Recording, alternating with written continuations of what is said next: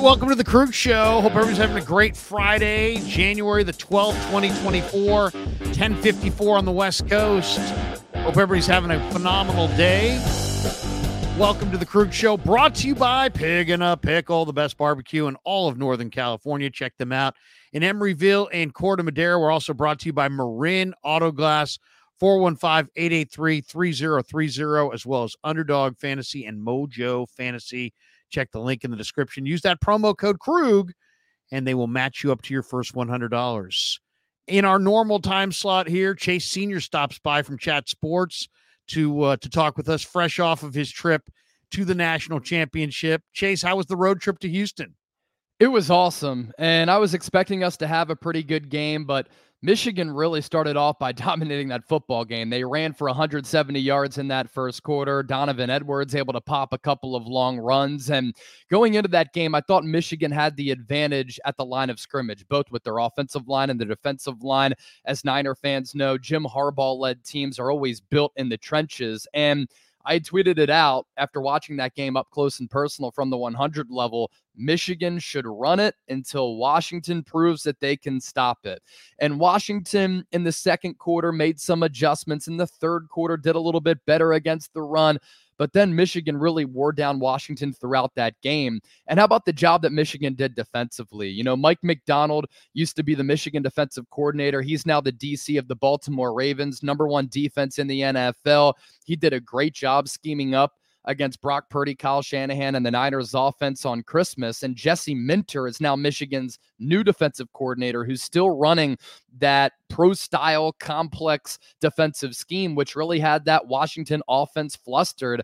They couldn't get it working through the air because Michael Penix, I thought, was just a little bit flustered in the pocket with that Michigan pass rush. And uh, Michigan just does such a good job. They have this veteran laden secondary of communicating and then passing wide receivers off from the first level to the second level to the third level. They were in sync, making checks at the line. Just really, really impressed with what Michigan was able to display in that game, but really all year going 15 and 0.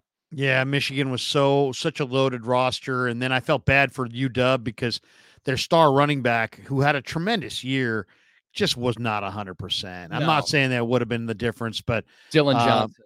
Yeah, Dillon Johnson's a good player. Uh, what Mississippi's transfer and Mississippi State transfer, I think, um, and just a good, really good football player. And he just, you know, he's dinged up earlier coming into that game, and he just he tried to give it a go. He's a tough kid, but he just couldn't make it happen. And and unfortunately, I mean, and and here's the weird thing about that: Michigan I thought was there was a chance they were going to dominate that game statistically and still wind up losing. I mean, it was only a seven point spread, seven point difference, and yet they were running for you know 12 yards a carry, and Washington wasn't running it at all. Um, and yet, um, you know, Michigan pulled away late. Corum got the the the backbreaker touchdown. Michigan is a really loaded football team. I mean, if you're one of these guys like me who looks ahead to the draft and watches all the college personnel, you know how good that Wolverine roster is. Their corners, um, Sainristil, the other bigger corner, um, you know, tremendous players. The left tackle, I love 73. Uh, Kris Jenkins in the middle on that defensive line, both those backs, JJ McCarthy, the receivers. I mean, the Wolverines, this was very much about talent, and they had a ton of it. Um, and uh, credit Jim Harbaugh. Now, do you think Harbaugh is going to stay, or do you think Harbaugh is going to bolt? I've been hearing that the Chargers are going hard after him and there's some mutual interest there. And I was talking to some people who had said that the deal's been signed over the last couple of weeks. But when you win a national championship, you're not going to win it, celebrate with your squad, and then jump to the NFL the next day. I think he's given it some time to maybe think about it, to maybe go through his options, or to just let Michigan fans really celebrate the national championship. I kind of lean toward him going just because of all of the NCAA issues that he's had to deal with and the headaches of that. But if he does come back, and Michigan gets a little bit better at wide receiver. They are losing a lot of pro level players, but if he gets JJ McCarthy back, who I think needs to go back to school because I think he's a little bit too raw, I'm not sure the Michigan game plan really showed that they trusted him fully as a passer. Then Michigan, with the expanded playoff, can make another run at it. And he has this contract on his desk potentially of more than $100 million. So for him, a lot of great options. And you know what's interesting, Larry? Had some opportunities to interview interview Jim Harbaugh last week, and usually he doesn't like media gatherings, and he's always very short. You know that from being at the press conferences up close and personal. He went about as in depth and had some of the greatest answers I've ever heard from him. So it seems as though he's in a really good mental spot right now. And that's good to see because I've always been a fan of his. But the way that he was talking ball, you can just tell he has so much passion and so much energy for this game left. And the same obviously can't be said for Pete Carroll and Nick Saban. And we'll see about Bill Belichick as we've had a turning of the guard with some of these legendary coaches over the last couple of days. All right, there's a lot of Niner stuff to talk about. Adam Peters jumps to the Commanders today, and he was one of John Lynch's initial hires. They took him away from Denver. He's a Bay Area guy. I think the thinking here in the Bay uh, uh, was that he was going to be the guy who took over for John Lynch, and that John Lynch was not going to be a long timer at general manager, and that Peters would be, you know, the heir apparent. And I think – especially when Ran Carthon jumped to the Titans last year. I think the belief was that Ran jumped because John was here and Peters was the heir apparent. And now Peters jumps. Bob Myers was, um, you know, really good in landing him. They both went to UCLA. Myers led the, the search. Once I saw Peters on the list, I knew that he was the primary, even though there were a couple other people listed as primary options as well. Um, I, I think that was, you know, uh, kind of a fait accompli that this was going to be Peters trying to resuscitate that commander's brand. How big of a loss is this? Adam Schefter reported, um, you know, this first, I believe it's the first GM uh, hiring.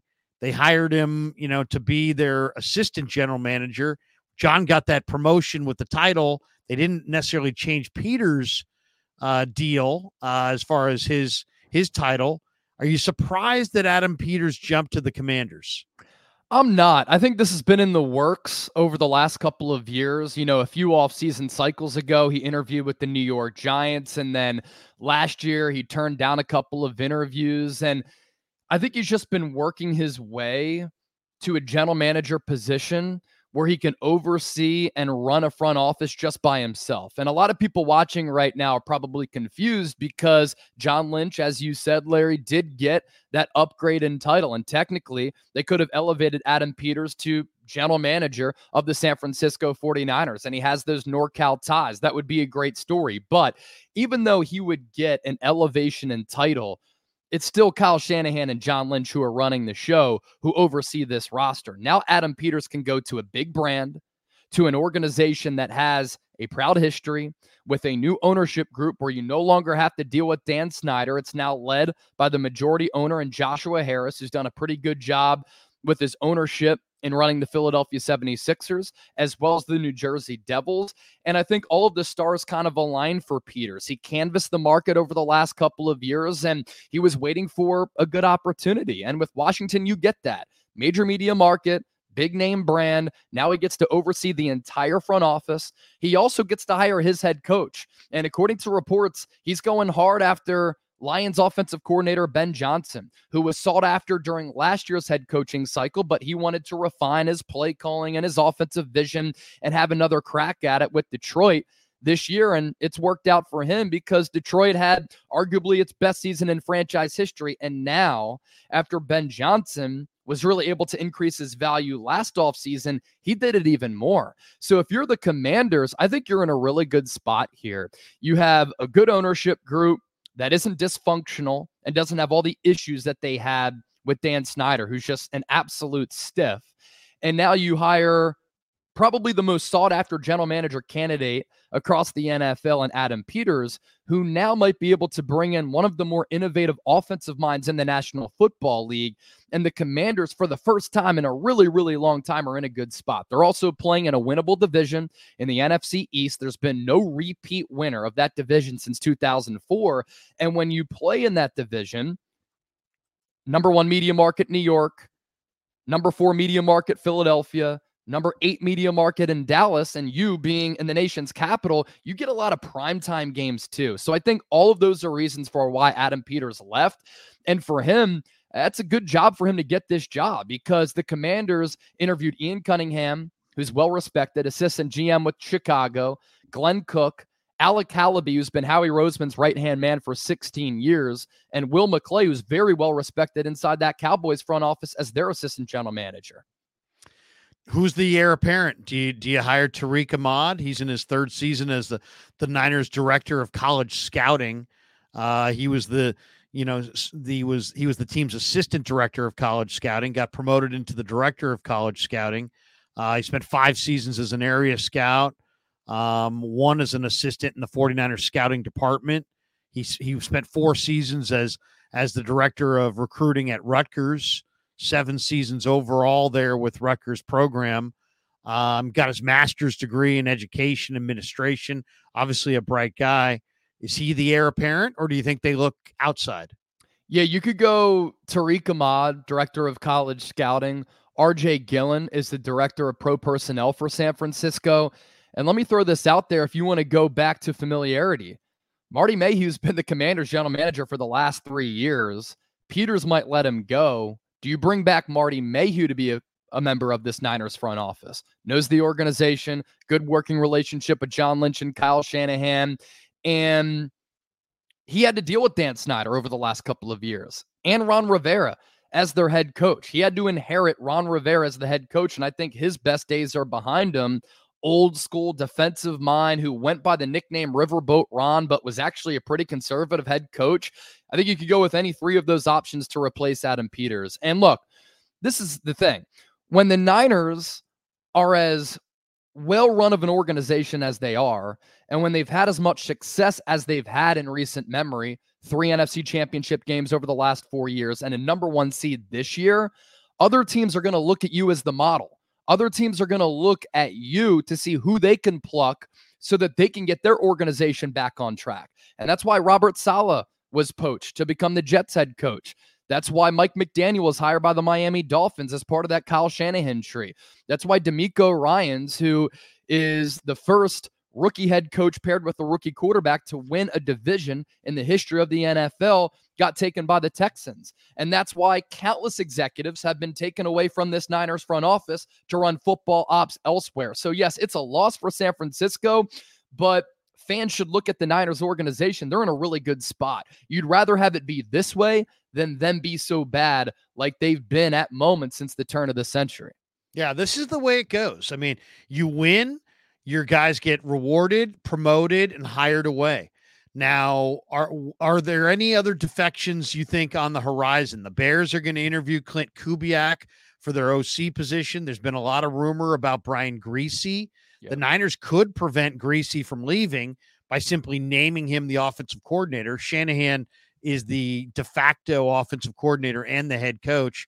Will the Niners try to keep Kubiak or or Griese by you know just giving them that offensive coordinator title, or do you think they one of one or the other could go? And then there's Steve Wilks as well, mm-hmm. who's been interviewing for I'm sure he's going to get multiple interviews. There was reports about the Falcons. I would imagine Steve may get a couple interviews. Who who's next to go? Is or will they retain their guys?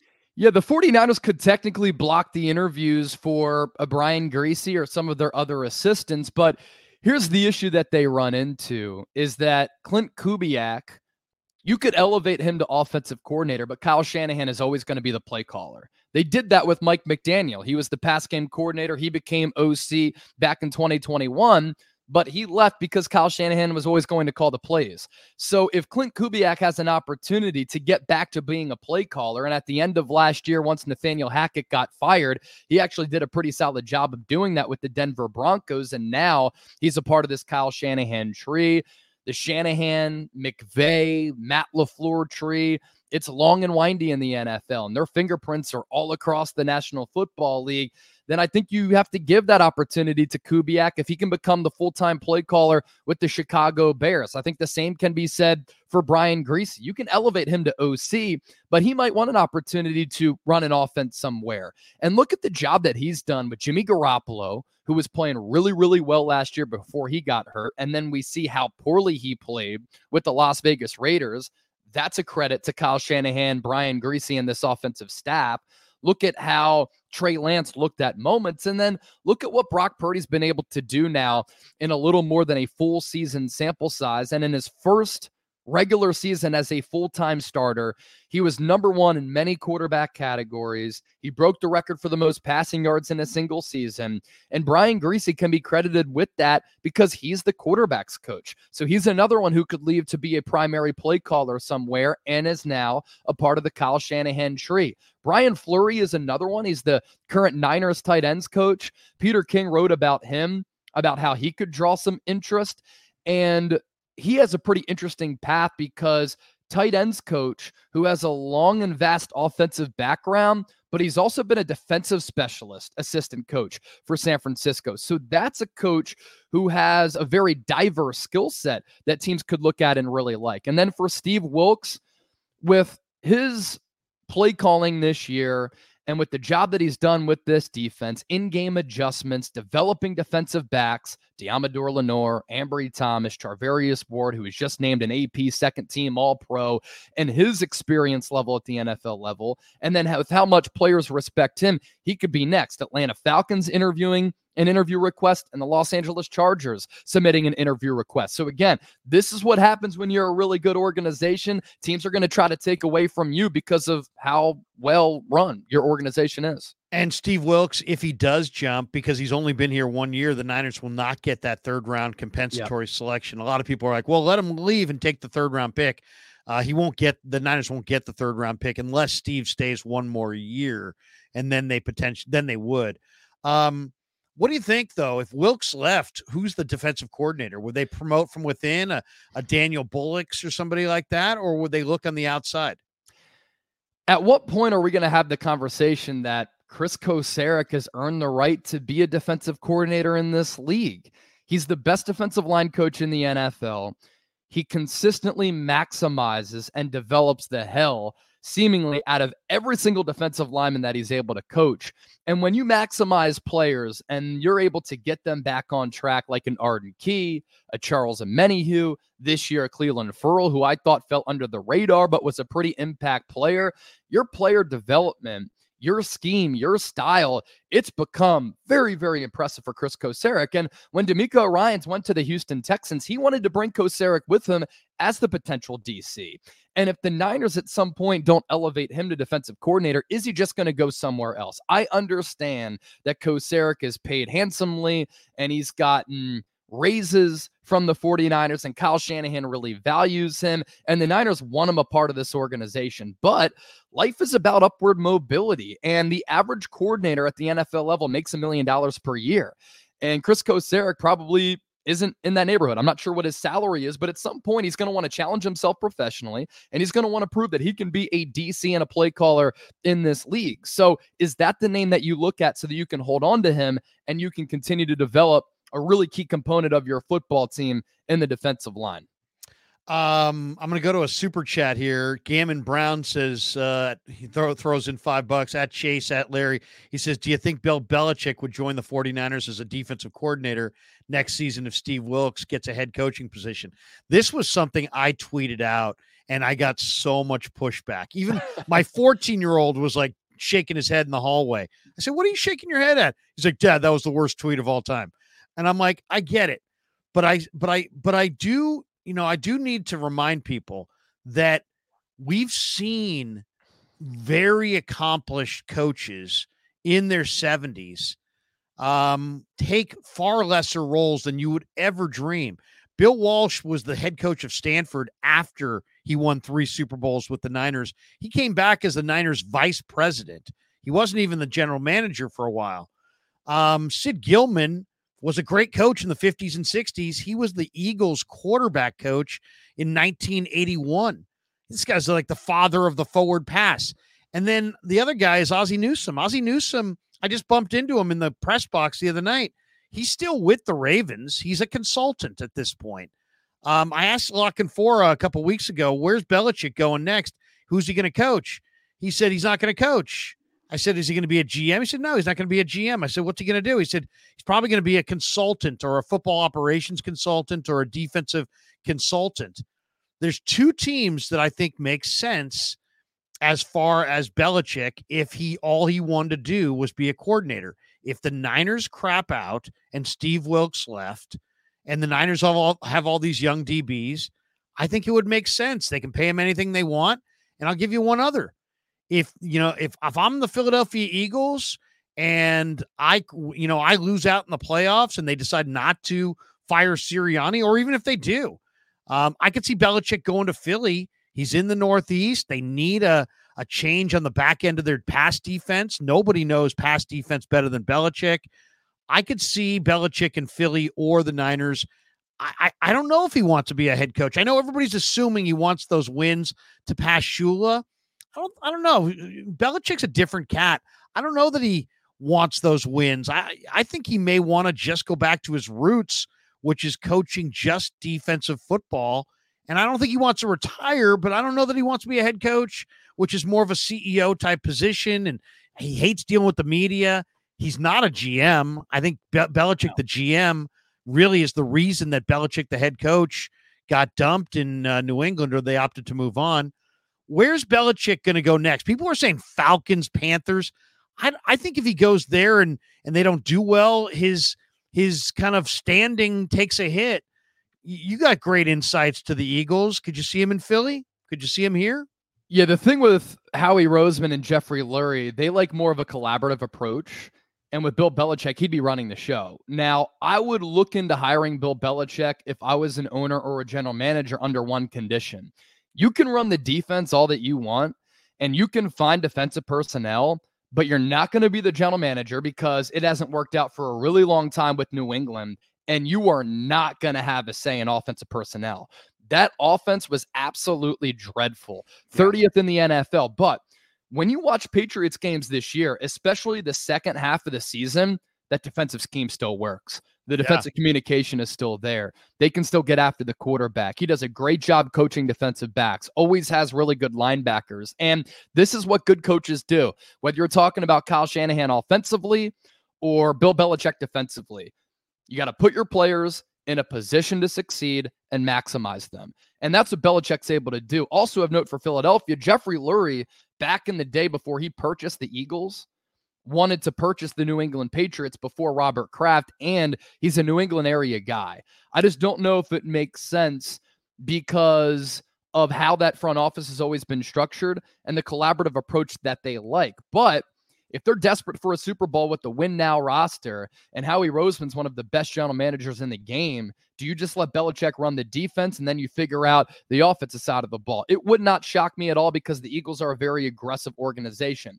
But you look at the landscape of openings at the NFL level right now, I thought maybe Mike Vrabel was going to go to New England. They hired Gerard Mayo. Mike Vrabel is the next 49ers defensive coordinator. I would absolutely love that. He's a Belichick guy too. who did a yeah. great job in that position with the Titans as head coach and as the DC for the Houston Texans. I think that he would be a terrific hire.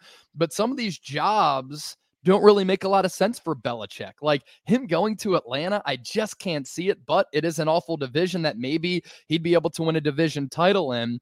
Does he go to Carolina in that same division? The big name brand going to a little brand like that, I'm not sure. Las Vegas Raiders could make some sense because Mark Davis is very aggressive, yeah. but yeah. Maxx Crosby is really vying for Antonio Pierce. And the last time that they wanted their interim head coach to stay, they didn't enrich Bisaccia and it didn't work out hiring Josh McDaniels. And they just got over the New England thing with Josh McDaniels. So if Belichick doesn't get a head coaching job, I think he still clearly wants to coach. He has a sour taste in his mouth. I'd give him a bag to be a DC. There's no doubt about it.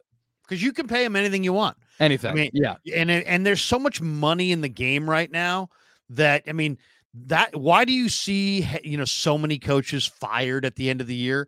Because the TV money and the gambling money is so big that every owner in the league is empowered with a general fund payout that enables them to pay off everybody. You mm-hmm. don't like this guy, pay him off. You don't like this coaching staff, pay the entire coaching staff.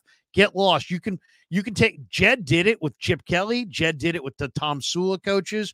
Jed did it with the Harbaugh regime. He literally paid off three regimes in three seasons with what the Raiders the are doing with McDaniels. Yeah. Exactly. So I think the Raiders do make sense because the Raiders badly want the New England flavor tried it with McDaniels, who I think is probably going to go back to New England as their offensive coordinator under Mayo. Um, but I could see the Raiders making a big play for him. They would love Harbaugh, but Harbaugh is going to tell him no. Um, and I think Belichick could go there. But if you told me that Belichick doesn't want to be the head coach and all he wants to do is be a defensive czar uh, for some team, I could picture that as well. It would not shock me. Um, one in the chat that's an interesting one on the Eagle front. Robbie has this one. He says, Chase, what's up with AJ Brown scrubbing his social media of anything Eagles related? AJ Brown had a t- he's hurt, right? He's not going this weekend.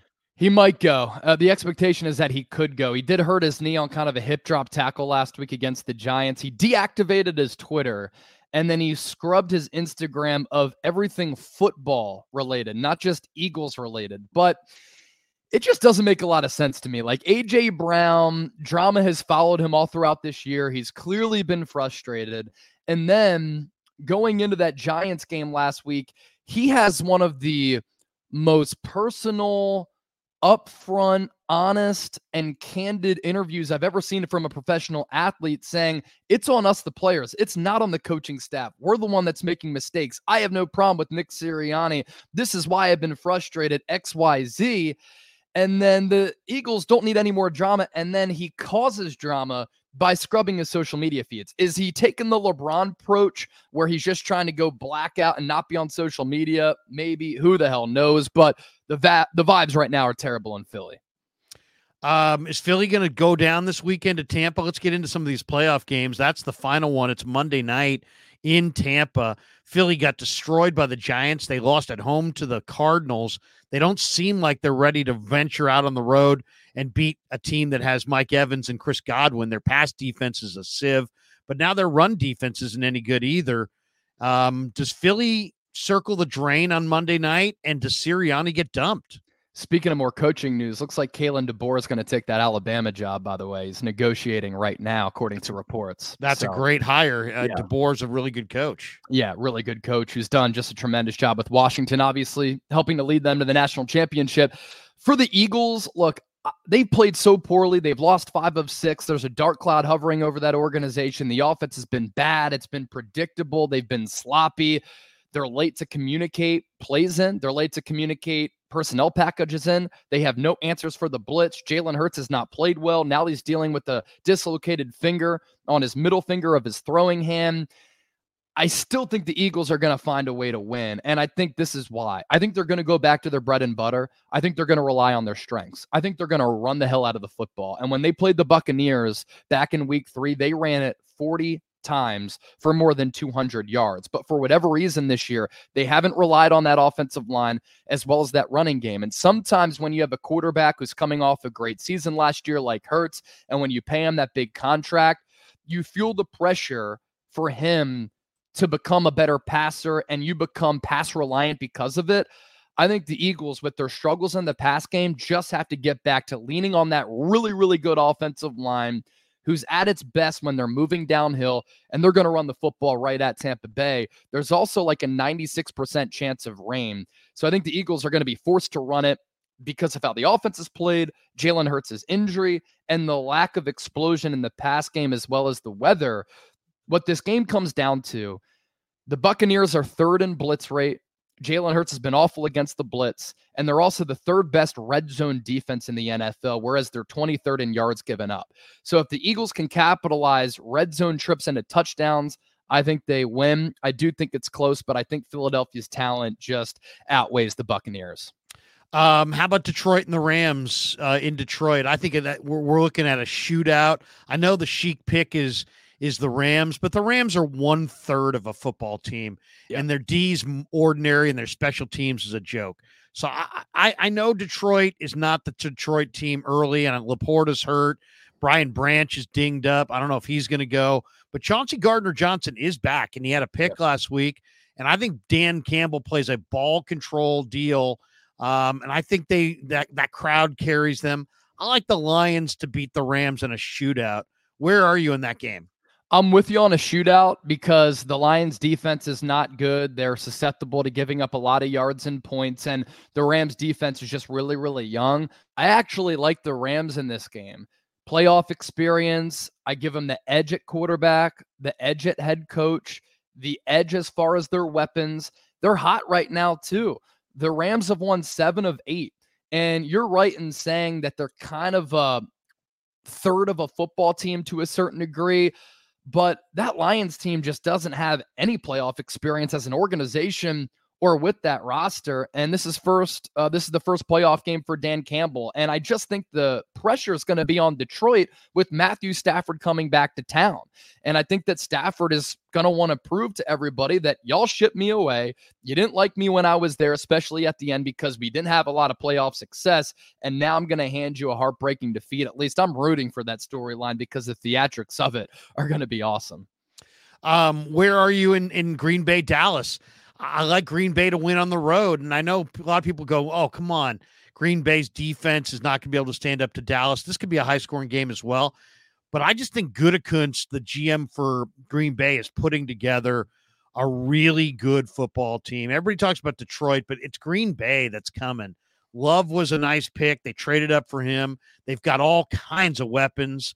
Uh, Aaron Jones is still good, and that D line for the Packers, I think, is the difference in this game.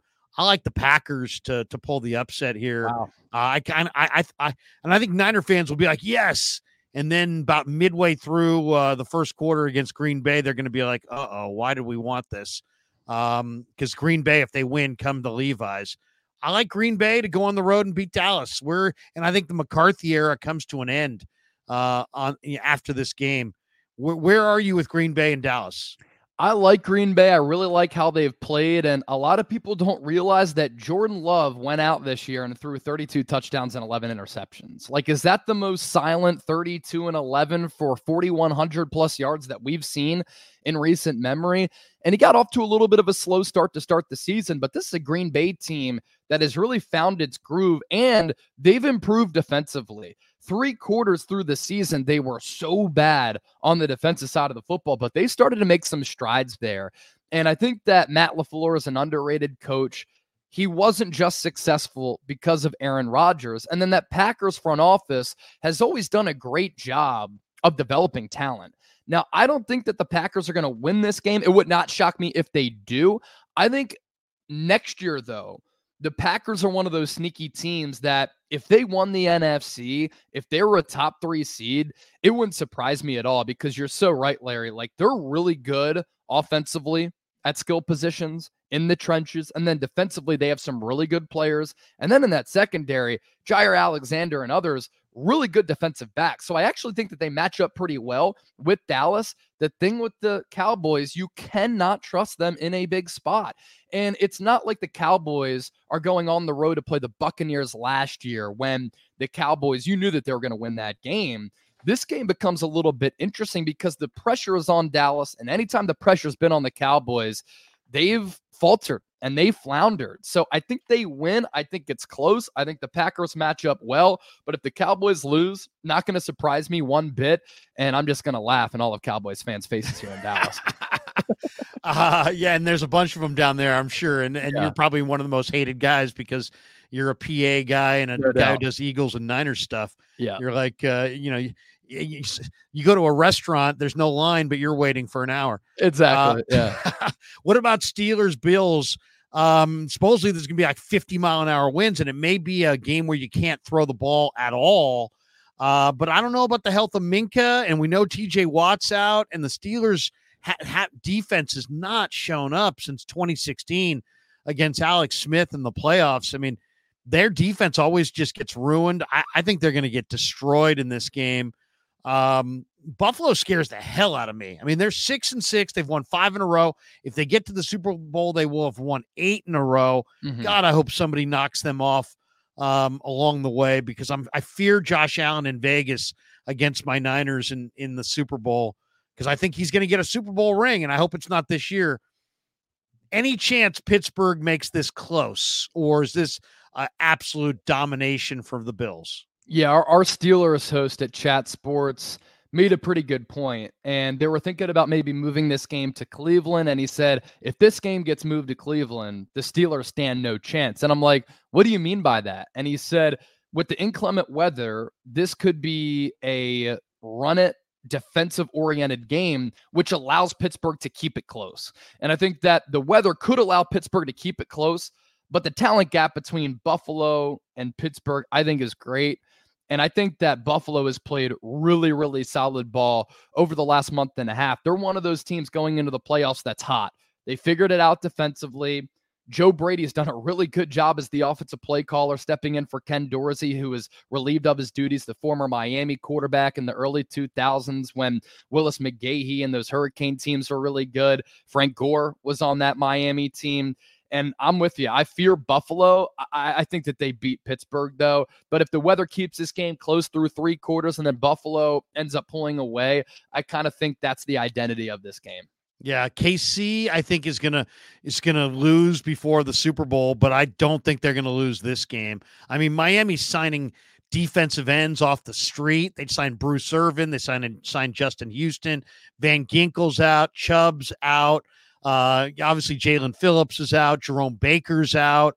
Um, Miami in freezing weather against Mahomes, who's nine and two at home in the playoffs. I, I, I think Kansas City is going to lose in these playoffs, but they do in this game at home. I think they're going to just, I think their defense is going to be charged up. I think Mahomes is going to be charged up. And I think this is, I think this is the easiest game to pick all weekend. I know Kansas City's look bad and their tackles are struggling and penalties and uh, drops and Mahomes isn't, is not played great. Kelce's having kind of a little bit of an off year for him. I still think Kansas City circles the wagons and wins huge over Miami. Do you see this being a competitive game? I don't. I think the easiest bet of the weekend is KC and minus three, minus four, depending on what sports book you look at. There is no way in my eyes that Miami, a team that's only beat one team with a winning record this year and is always terrible in the cold and always plays poorly offensively against physical teams and the Kansas City Chiefs very physical defenses uh, defense goes into Kansas City and wins that game. Um, it's funny because the weather is supposed to be so bad tickets are like $35 to go to this game and it's about a it's about a seven and a half hour trip from dallas to kansas city and i threw it in the work chat earlier. I was like is anybody trying to go? Because i might be down to go to that game tomorrow if we can rally the troops. $35 and you can say that you were maybe at the coldest game in the history of the nfl but this dolphins team is so bad in the cold weather i don't see tua tagovailoa being able to throw in this weather with the wind with the snow with the cold. Give me kc and give me kc big is Tua done in Miami? Because he's not, to me, he reminds me a lot of Kaepernick in that the league adjusted to him. And I don't know that there's an adjustment back. I, I watched him that Buffalo game. He doesn't read coverage. If if the first look isn't there, Chase, I mean, you know, Greg Cosell used to say about Jimmy Garoppolo, he's not a great late in the down thrower. I, I I could say the same thing about Tua. I don't feel like he reads coverage at all. I think in some ways he's been found out. They got great weapons there, but I, I don't see him with a bright future there. Yeah, I'm not sure if he's done. Maybe he gets one more year, but let me pose this question for everybody watching. What is special about Tua? Doesn't have a strong arm, isn't big physically, can't run. Maybe you can say timing and anticipation. And I think in the first three quarters, he's good at that. But that final drive against Buffalo, he almost got picked twice. And then the lateral one was intercepted when I'm not sure what he was throwing at in double coverage when he threw just an inaccurate ball to the outside. I'm not sure what Tua is elite at.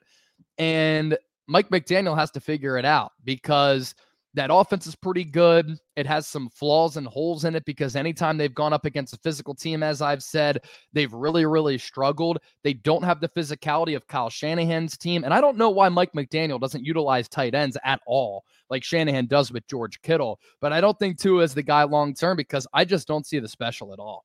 I don't like rookie quarterbacks going against number one defenses. And that's what we have with Stroud going against the Browns I'm taking the Browns all day and every day. Now the Browns do turn it over.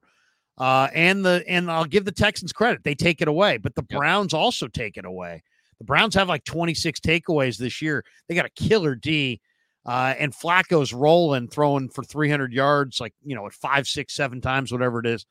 I like the Browns um, on the road in Houston to move on. I, I think the Browns may give the Ravens a um, more than they want in round two. I definitely think that Houston win, lose, or draw. It's been a successful year for DeMeco, but um, give me the Browns. Give me the Browns in in NRG. You were just there. What do you think? What's what's uh, what's the vibe in Houston about this game? Well, the vibe in Houston is, oh my gosh, we made the playoffs. And for the first time in NFL history, a rookie head coach and a rookie quarterback won a division. Great story. They maximized that roster. DeMeco Ryans did a hell of a job. And I absolutely love the hire by the Texans to bring him in, given his familiarity with that organization, but the work that he did with that Niners defense. They were terrific last year. And I'm not a huge advocate of hiring defensive minds as head coaches nowadays because it's an offensive league. And when you do get a really good offensive coordinator, they're going to be gone within one to three years. And we'll probably see that with Bobby Slowik, their current play caller and offensive coordinator, who came over from the Niners as the former pass game coordinator. But I thought DeMeco was the exception. Players really like him. Awesome defensive scheme seems to be a really good game manager. And what he's done this year with probably a bottom 10 roster is very, very impressive. I like the Browns to win this game, though. That defense is terrific. Going up against CJ Stroud, I'll always take the defense in this type of spot. The Browns do turn it over, as you noted. And I know that Joe Flacco's been a great story. He's played awesome ball. And if you go box score hunting, the numbers that he's put up through the air, terrific, right? He has thrown a lot of interceptable passes, though. And yeah. if those interceptable passes turn into actual interceptions, the game can change. But I just think that this Browns team is special. It might be the best Browns team that I've ever seen. That defense is legit. Jim Schwartz has done a hell of a job as their DC. Kevin Stefanski, I think he's the coach of the year. Four starting quarterbacks this year, and they still won double digit games. And I also am a huge fan of physical football. And if we can see Browns, Ravens in the second round, I think that's basically an AFC championship type of game. So give me Cleveland in that spot. Bosa didn't get first team or second team all pro. Um, how surprised are you? I mean, there's a lot of great ones, right? Yeah. Myles Garrett's been terrific. TJ Watt's been terrific. Those guys had to go in front of Bosa this year yeah. for sure. But then Micah Parsons also made the second team uh, in front of Bosa, and um, who was the, and Maxx Crosby. Yeah. So I mean, I don't know that Bosa's got a leg to stand on. Really, I know he's a hell of a player. He's making a grip of cash. Uh, he's he's as talented as any of any of these guys, but um, I don't think uh, he can sit there and really say anything about it. I agree. Yeah, this wasn't the year for Nick Bosa to be an AP All Pro, and that's fine. He had 10 and a half sacks. He was really good. But I also think that he was impacted a little bit by not having any training camp, any preseason games, and that's why he got off to a slow start. I know that he came into camp in great peak physical condition. He's a specimen. I mean, he's sculpted. Uh, he's always in really good shape, but football shape is much different. And he wasn't in football shape to start the year. And that's why he failed to sack the quarterback a lot early in the year. And when you only have 10 and a half sacks, you can look at the pro football focus numbers all you want, but TJ Watt put up stupid numbers. Myles Garrett might be the defensive player of the year, and Micah Parsons and Maxx Crosby had better years than Nick Bosa. So I'm not surprised at all. And I don't think, frankly, that he should have been named an all pro. And look, he won defensive player of the year last year. It's fine. Yeah, five all pros, two uh, second team all pros for the Niners. What team should Niner fans be rooting to play in the division round? Who should they be fearful of in the division round? Um, I think that they would beat Philly handily again. I think that they would beat the Rams. I think that they would beat the Packers. I think the Rams and Packers could pose some challenges. I wouldn't fear the Lions in the playoffs at all because I'm not sure their defense is going to be able to stop San Francisco. And I don't think Jared Goff's going to be able to come into Levi's. Dallas Cowboys, I think second go around, they're not going to get blown out 42 to 10, but this Niners defense has always played well against Dak Prescott. And I think the Niners have the edge in basically every phase. So this is as good of an opportunity as San Francisco has had in a really, really long time to represent the NFC in the Super Bowl. And I think the only way that they lose, Larry, is if they shoot themselves. Now, in the only games that the Niners have lost this year, what's happened? They've been negative in turnovers. So if they shoot themselves in the foot and if they turn the football over and they get sloppy and they beat themselves, then that's a recipe for them going down early. It would be a massive choke job, though, because they are by far and away the best team in the NFC, and I don't think it's close. So, my concerns with this team turnovers, Brock Purdy getting intercepted and having a clunker of a game like he did against Baltimore. It's this offensive line on the right side of it with Colton McKivitz and Spencer Burford, maybe Jon Feliciano. I think Feliciano should play at right guard. The kicking game really concerns me as well with Jake Moody. Is it going to be a mental thing or was it one bad game in week 18 against the Rams? Those are my concerns for this Niners team going into the playoffs, but they're really healthy. And under Kyle Shanahan, every year since 2017, up until this year, and the data isn't out, they've been top 10 in injury rate. And this year, going into the divisional round, they're actually really healthy. So the stars are aligning for San Francisco. And if they don't make it to Las Vegas, it is just a disaster and it's an epic choke job. And I won't be able to recover because I really want to cover a Super Bowl run here for the Niners and I want to be in Vegas on Super Bowl Radio Row again. Oh, I do too, man. And it's going to be bitter if they lose in the NFC playoffs. I agree with you. What do you see? Now, let's just just for the sake of conversation, not trying to harp on the negative. But what do you see as the Niners pivot if they do go down? Not in the Super Bowl and some epic Ravens Bills struggle, right. but if they lose to Green Bay in the division round or they lose, you know, to one of these NFC teams that they should beat, what's the pivot? I mean, you know, um, there's gonna there's gonna have to be some pivot for sure. There's gonna have to be something that you know because the window's starting to close and Trent's getting older. Armstead could be near the end. Uh, Kittle's 30. This thing's not going to last forever. Right now, they're right. You know, the 2019 team was ahead of schedule. This team's right on schedule. If they mm-hmm. lose this year, they're now behind schedule, and the pressure is starting to mount on Kyle Shanahan and John Lynch. What's the pivot that's going to kind of reignite the fire for Niner fans if by chance they fall in these playoffs?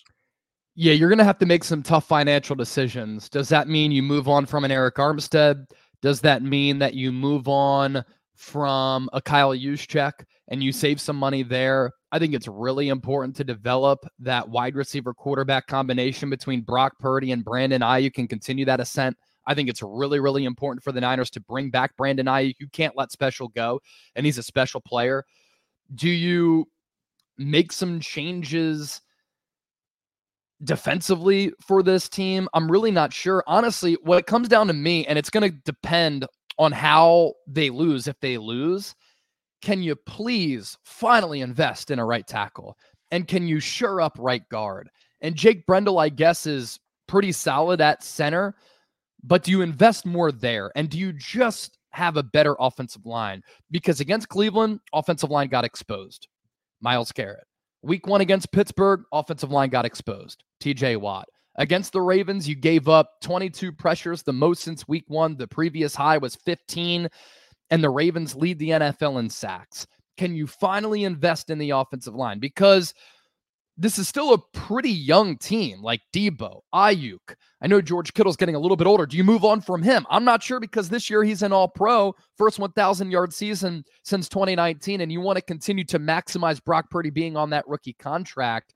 Um, there will have to be tough decisions made, but I think you have to finally start to invest in the offensive line, which outside of Aaron Banks, second round pick, and Trent Williams, who maybe is the best left tackle of all time, you really haven't invested in that unit how fragile are the 49ers? And when I say that, you know, I mean, I, have I've thrown this out in a couple different live streams, but I got to throw it your way. The Niners have had a halftime lead in 11 of their 12 wins this year. They were tied in the other one. They've trailed entering the third quarter three times. They went 0 and 3 in those games. And that, you know, I, I believe in Brock Purdy under pressure, even though others don't. I don't know about Jake Moody under pressure. Um, you know, it's like if it's fourth and four from the 35 yard line in the fourth quarter, um, you know, or in the second half, do you really trot Jake out there for a 50 plus yard field goal? Or do you go for it on fourth and four? I think I would go for it based on what I've seen. Yeah. But how fragile are the 49ers? Do they need to have the game um, played out on in their typical script? Or can they come from behind and they just haven't?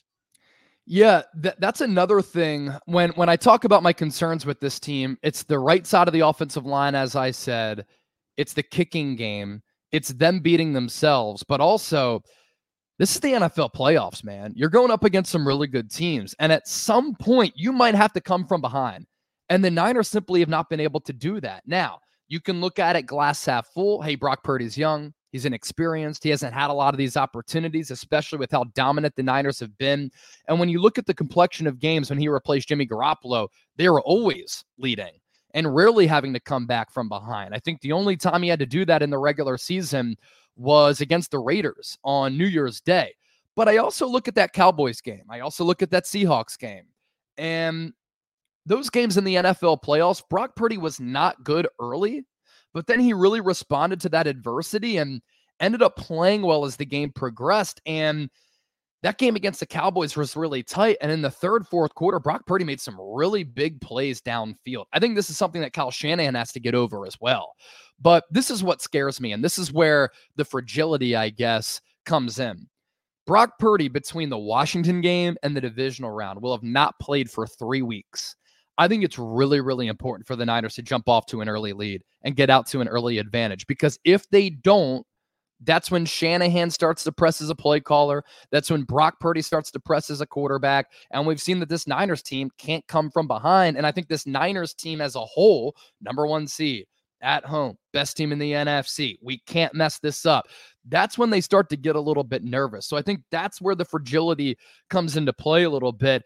And I'm with you, man. Like fourth and four, and it's a long field goal for Jake Moody. If you miss, you give the offense on the other sideline an opportunity to take over right around midfield. I might rely on my strengths there and I might go for it instead of leaving it on the leg of Jake Moody, who's a little bit shaky. And the thing with Moody, you could have avoided this. You could have brought back Robbie Gould. You did not have to spend a third round pick on Jake Moody. That was the Niners' decision to do that. And they've had opportunities to move on from him and Robbie Gould's still out there. They could have made a change, but they're going all in on a rookie kicker, kicker, and that's a risky proposition. All right, last one, and we appreciate uh, your time, man, and really enjoying you jumping on with us on Friday. So much love and, and appreciate yep. uh, you, and I know Niner fans really appreciate uh, your coverage of the team for sure. Um, I'm just reading this on Twitter, and this is a breaking story. Now, I don't know this guy personally, but I I think he's a legitimate reporter. Wesley Steinberg um, is his breaking news. Not USC legit. quarterback. Not it's not legit. No, not legit. Yeah, people have gotten got by him before. Oh, okay, yeah. okay. Yeah. Well, let me ask you this though: Bears have the number one pick in the draft. Are they going to trade Justin Fields and go with Caleb Williams? Or is Caleb Williams want to play for the Bears? And then do you think Adam Peters' first major move is? I mean, you look at the top three picks in the draft. Chicago owns the first pick, they also own the ninth pick. Uh, they have Justin Fields. Washington has the second pick. They need a quarterback. And the Patriots have the third pick. And unless you're a Mac Jones fan, they need a quarterback. So there's Caleb Williams, there's Drake Maye, and there's Jayden Daniels all at the top of the draft. Um, if you love Michael Penix, though he's got some injury concerns, you could also put him in that group. Heck, if Bo you Nix. love Bo Nix, yeah, you could throw him in that deal. But I think he's, you know, I'm looking at the mock drafts. They say he's he's in the second round. They also have JJ McCarthy in the second round. So let's just say it's between Penix, Williams, Drake Maye, Jayden Daniels, and you're Chicago. What do you do? You, you know, I mean, and and who trade does Adam Peters trade from two to one and take Caleb Williams? Is Caleb the clear number one?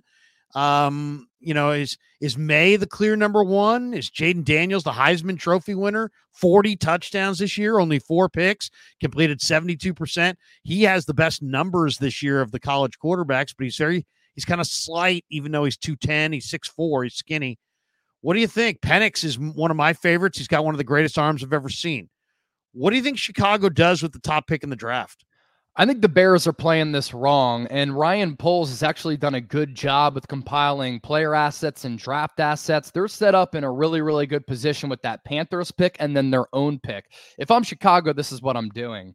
I'm firing Matt Eberflus.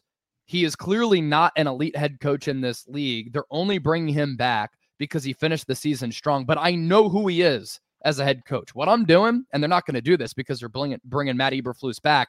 I'm hiring an offensive mind and I'm drafting a quarterback and I'm resetting the clock on the quarterback position.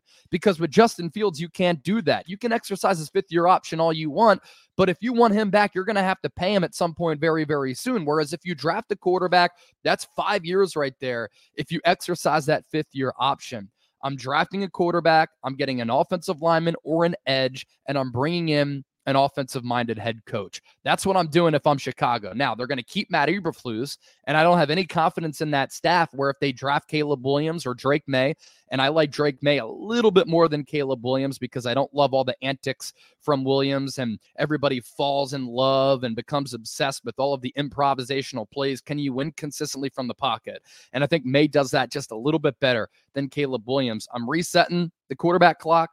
I'm getting a new head coach, and that's how I'm going about it. Either way, I'm still drafting a quarterback, and then I'm trading Justin Fields, who I think has ability and upside with the better offensive staff for a second round pick. And then you're looking at two really premium draft slots, a second round pick as well. And then you're on your road for rebuilding the organization. And then for Adam Peters, you got to get your quarterback because I don't think that Sam Howell is it. And in a deep quarterback draft class, there are a lot of quarterbacks to be had where you can also reset the clock and then hire a Ben Johnson. And I think you're well on your way to getting that organization back on track as well. I would rank the quarterbacks Penix one, Maye two, Caleb three, Daniels four, and I I, really I don't do hate lo- that actually. I really like Bo Nix too, so I, Bo Nix might actually be in front of Daniels, but um, I like Penix the most, and I like Drake Maye. I'm not sure about Caleb. I'm really not. I mean, SC quarterbacks are very difficult to evaluate. Uh, two last supers, and then we'll jet. Gammon Brown says 49ers are winning two Super Bowls straight. Let's effing go. It's great for go. Larry and I, as well yeah, as the be, fans. seriously. we'll be partying in Vegas and it'll be a great night. Yeah. Uh, and Gammon Brown, one more. He says, What are your top six playoff teams in order? Thank you. I'll give uh, I'll give um, uh, Chase a, ch- a, ch- a chance to think for a second because I've seen this and Chase is just being hit with this. But I'm going to say Niners one, Buffalo two, Baltimore three, Kansas City four, Cleveland five, Detroit six. I think it's the Niners, five straight AFC teams, or uh, yeah, five. Uh, what? One, two, three, four, four straight AFC teams, and then the Lions. So I, I know a lot of people would put Baltimore uh, atop this list, but I don't know if I believe uh, in Baltimore's weapons. I mean, it's not about Lamar. It's not about the defense. I don't like their running backs, and and I think if you can slow down Zay Flowers, a rookie receiver, um, you know that their their other receivers are just guys. So I like Josh Allen, um, and I'm going to put him number two. Niners, Buffalo, Baltimore, KC, Cleveland, Detroit would be my top six playoff teams. Chase, I'm going to take out a pen. Who are yours? Yeah, I'm going to go Ravens. They won the head to head. I think they're as well rounded, and Lamar Jackson has his best offensive supporting cast he's had in his career. They're number one. I'm going to go Niners number two. I'll go Buffalo three, Browns four, Chiefs five, and Cowboys six. A little bit more love for Cleveland, a little bit more love for Dallas, a little bit more love for Baltimore. I, I think most people would probably agree with you. They'd yeah. put Baltimore one, they'd put the Niners two. Um, Buffalo's kind of a crapshoot, but Buffalo three. It's interesting. So you have a belief in Cleveland. Is there any chance that Cleveland yeah. winds up in the bowl next to the Niners? I think they can. Yeah, they can run it. Great offensive scheme, great offensive play caller, good weapons at wide receiver and tight end. If Joe Flacco, and this is going to be the key, doesn't turn the football over, I think they can make it to the Super Bowl. And you think back to that Super Bowl run, which obviously resulted in the win over San Francisco 11 touchdowns, one pick. And during that Patriots two decade long dynasty, the thorn in their side was always the Ravens, and it was always Joe Flacco because he plays really good ball in January and February. So that on top of their defense, maybe outside of Baltimore being the best in the NFL, I think they have a slight edge on San Francisco. I love the makeup. I love the toughness of that team. And I think toughness wins in January and February. Check this guy out on Chat Sports. He's outstanding. It's the fastest hour on YouTube. It's Friday mornings at 1045. Chase, when are you on next? Yeah, so I'm actually going to go live for another watch party. I'm going to do the Cowboys Packers game because that has a lot of NFC implications. And the Packers could be a team that the Niners play next round. Dallas may be in the NFC Championship game. So I'll be live next on Sunday. But I just put out a video on Adam Peters. Uh, on the channel right before we went live. So that's up and then coverage every single day year round to come. So check this guy out Sunday. It's a 1:30 kickoff for Dallas and Green Bay out of here on the West Coast. 1:30 West Coast, 4:30 East Coast. Chase, you're the man, man. Have a great Friday. Always a pleasure. Love hopping on the stream. See everybody. Peace. Yeah, never met a man I've been scared of. Careful, you gon' get exactly what you asked for. For whatever you bring me, get in.